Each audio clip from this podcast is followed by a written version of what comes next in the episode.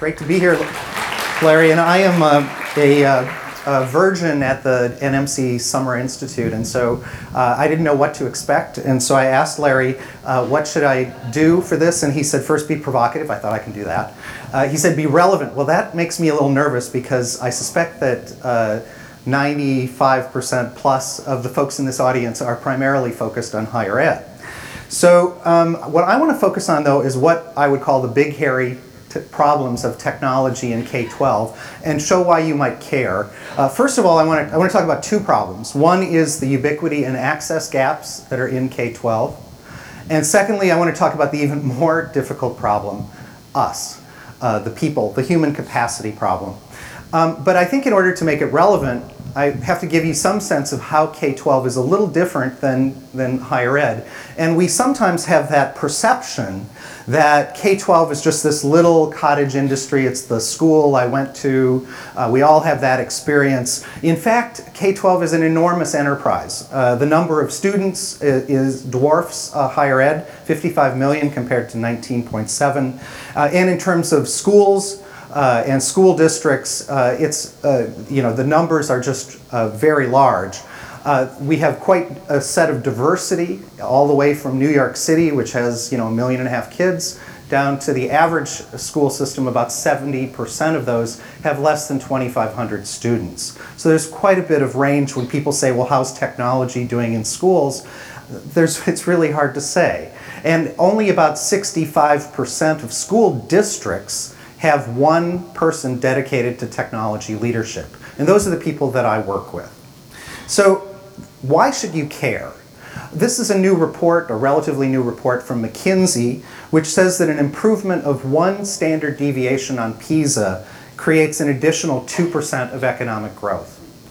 This ought to get all of our attention. It ought to be the attention of our policymakers because if we can't fix, we can't just have a few kids going on to higher ed. We have to prepare all kids for being college and career ready. Um, as Larry said, we've partnered for the last three years very proudly uh, with NMC, taking that great report, the Horizon Report, that's been around for a decade and comes out annually, about the important trends. Um, as I said, my audience that I worked with are the people in charge of technology, but K-12 really doesn't have an R&D function in most school systems. There's nobody like the people in this room. So we really rely on you to help prepare us to know what to focus on in terms of emerging technologies. And so what the Horizon K-12 report does for us is rather than saying, gee, today I'm going to focus on podcasting, tomorrow on wikis, the next day on tablets, it's what's the most important things that are happening that can make a difference in learning. So that's very important. I think I went. So what exactly has been the impact of technology in education? And um, I put up a picture of Robin based on the five minutes uh, that we heard yesterday, uh, because I think that in fact has been the metaphor for how K-12 thinks about technology. It's based on a hero mentality. It's about a really innovative teacher, a model school, but the problem is we have all, you could go to any superintendent in the United States or Canada and say, find me, show me where it's really, technology is making a difference. And they could roll out, you know, some hero teacher. The problem is it hasn't become a system. It hasn't become an ecosystem of innovation. We have these little islands of innovation, but not an ecosystem. Um, it's one-offs. And uh, part of that is an investment problem. Uh, this is a little old data, but I suspect it's still true. Uh, the US Department of Commerce ranked 55 industry sectors by IT intensiveness. Education was dead last, and that included higher ed. Um, that means that things like coal mining are higher IT intensive than K-12. So why hasn't technology transformed learning? We've certainly heard many promises from people in this room and the rooms that I spend time in? Well, first of all, we lack ubiquity. Only 13% of K-12 classrooms have a device for every kid. And I says, how many of you in the room have a device with you? How many of you have two devices? How many of you have three devices that are internet enabled? That is not the case for the average K-12 student. There, in fact, it's about a device for every four to five kids. That you can imagine if your device, if you had four other people crowded around you, you'd use it in totally different ways. You wouldn't use it as much, you'd use it in completely uh, different ways. So that's one problem. It's mostly been layered on top of, providing some productivity improvement, doing things slightly better, but not fundamentally changing.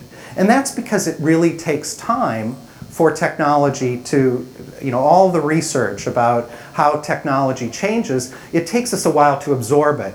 You know, when the automobile was first uh, invented, it was called a horseless carriage. It was called a horseless carriage because it looked pretty much like it. It had thin wheels, it had a carriage. It was only after we realized that it needed to have bigger wheels, it needed a stronger carriage, that we started calling it an automobile. Well, that's kind of how in K-12 we're thinking about technology. The concerns about technology are nothing new. In fact, um, I found these kind of interesting quotes. In 1700, uh, here's from the Teachers Conference saying, students today can't prepare bark to calculate their problems. They depend upon their slates, which are more expensive. What will they do when their slate is dropped and it breaks? They'll be unable to write. Or in 1800, at the Principals Association, they said students depend too much on paper. They don't know how to write on slate without chalk dust all over themselves. They can't clean a slate properly. What will they do when they run out of paper? Or in 1900, from the Teachers Association, uh, students depend too much on ink. Uh, they don't know how to use a penknife to sharpen a pencil. Pen and ink will never replace uh, the pencil. Or in 1950, ballpoint pens will be the ruin of education in our country. Students will use these devices and then throw them away. The American virtues of thrift and frugality are being discarded. Business and banks will never allow these expensive luxuries. Frankly, in K-12, we've been really stuck in the wrong debate we keep arguing, should we invest in technology? And what we really need to have is a new question. And that is, what should learning look like that prepares students for today and tomorrow, making them college, career, and life ready? If we start with that question, technology will be totally embedded with everything we do. And we'll stop having the silly question of whether or not we can afford it. So the, I talked about the big hairy problem of ubiquity and access. So as I said, only 13% of school districts have a ubiquitous, uh, there are some exceptions. Uh, one of them is Mooresville in North Carolina.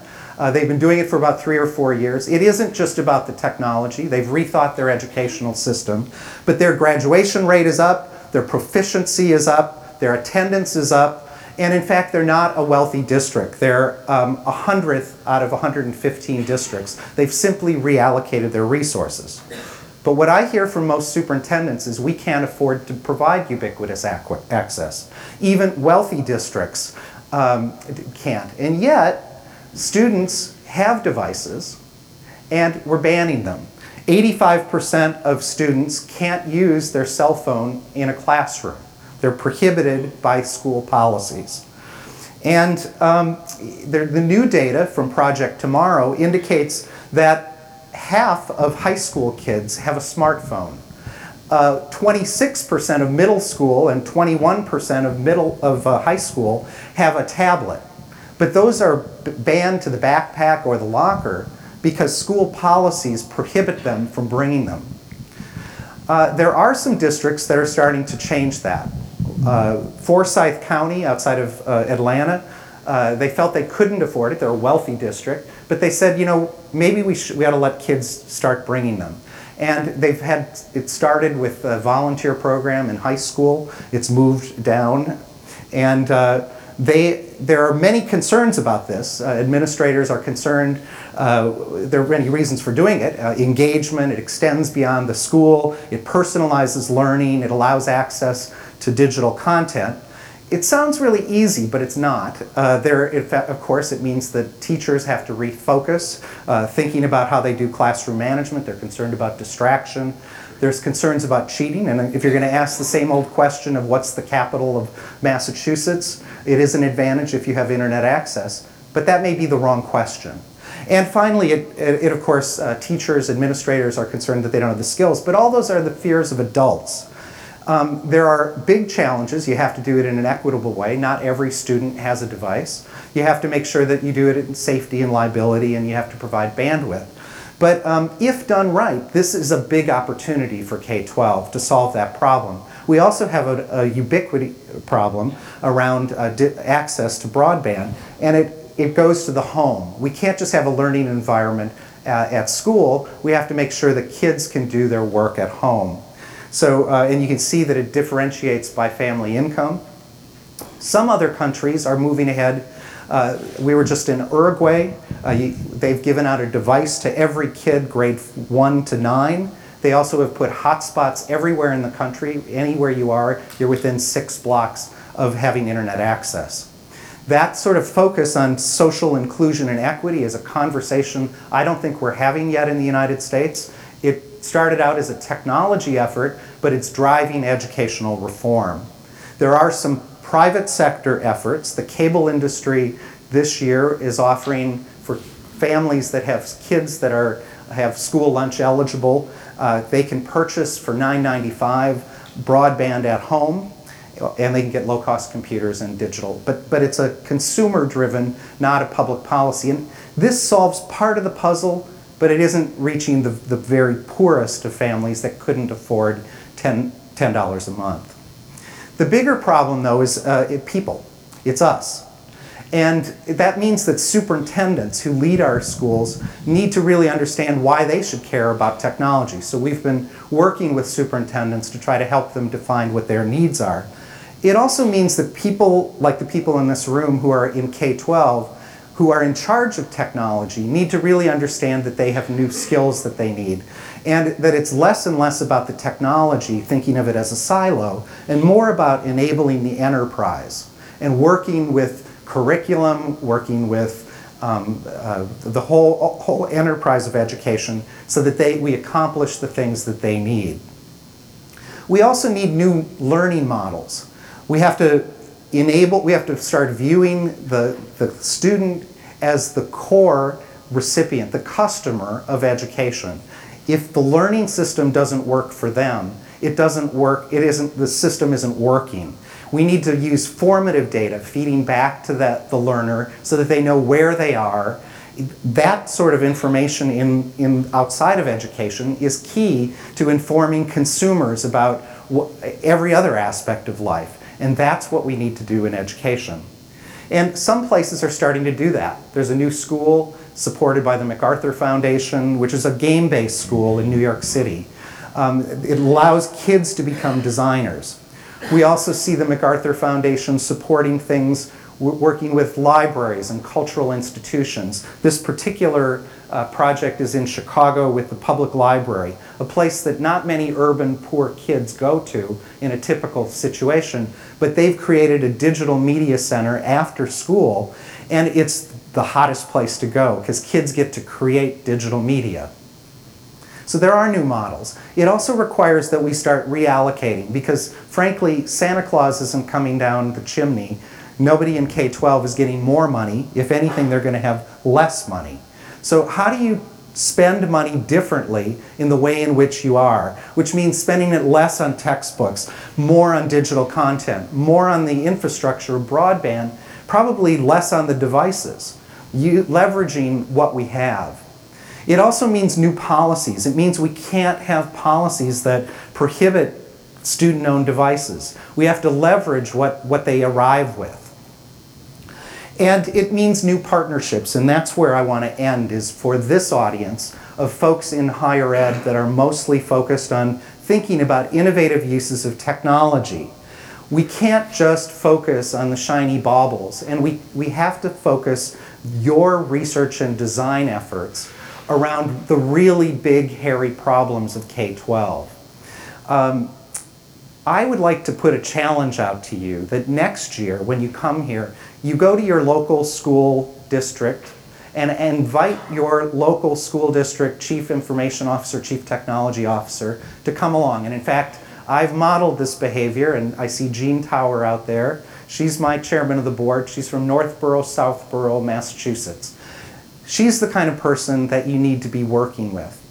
Defining what the problems, what if you want to work on K-12, are you really solving the problems that the system needs fixed, not just what you individually want to work on? And I encourage you to read Tom Friedman's new book, That Used to Be Us. We need to get back to that ability to see the big opportunities and work together. So, be not afraid. And I close with uh, John Dewey's quote, which said, If we teach today, today's students as we did yesterday's, we're robbing them of tomorrow. Thanks.